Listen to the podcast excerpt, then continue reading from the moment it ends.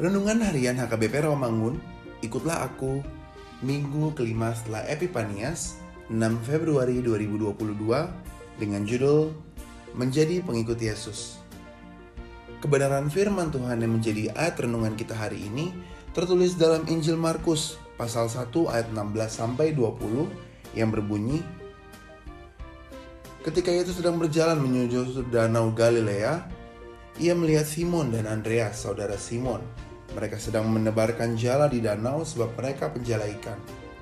Yesus berkata kepada mereka, "Mari, ikutlah aku dan kamu akan kujadikan penjala manusia." Lalu mereka pun segera meninggalkan jalannya dan mengikuti dia.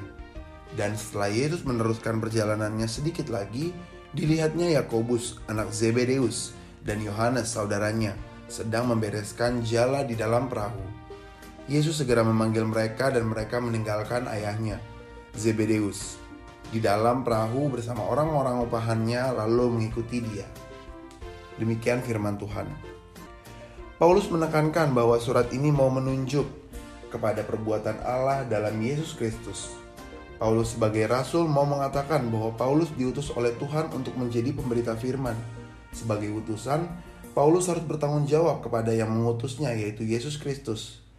Itu makanya Paulus harus menjalani pemberitaan tentang Yesus Kristus, termasuk dengan penebusan yang dilakukan Yesus untuk keselamatan yang diberikan Tuhan kepada setiap umat yang percaya. Dunia tempat tinggal manusia tidak boleh menjadi suatu hal yang memberatkan manusia untuk datang dan percaya kepada Tuhan Yesus. Karena oleh Yesus Kristus kita dilepaskan dari kuasa abad yang sekarang ini. Jadi, dunia yang jahat sekarang ini tidak seluruhnya boleh disamakan dengan hidup di bumi ini atau dengan sejarah manusia. Dunia yang jahat sekarang ini adalah sejarah manusia tanpa Allah, tanpa harapan. Kita harus segera bangun dari tidur yang lelap. Keterlapan kita jangan menjadikan kita semakin tidak mendekatkan diri kepada Tuhan.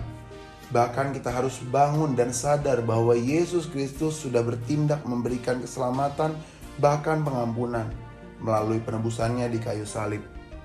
Bangkitlah dan semangatlah di dalam pengharapan yang hidup hanya kepada Tuhan Yesus saja. Marilah kita berdoa. Tuhan Yesus, ajarkan kami semakin mengenal Engkau yang memberikan perlindungan dan selalu menjaga serta memelihara kami. Amin.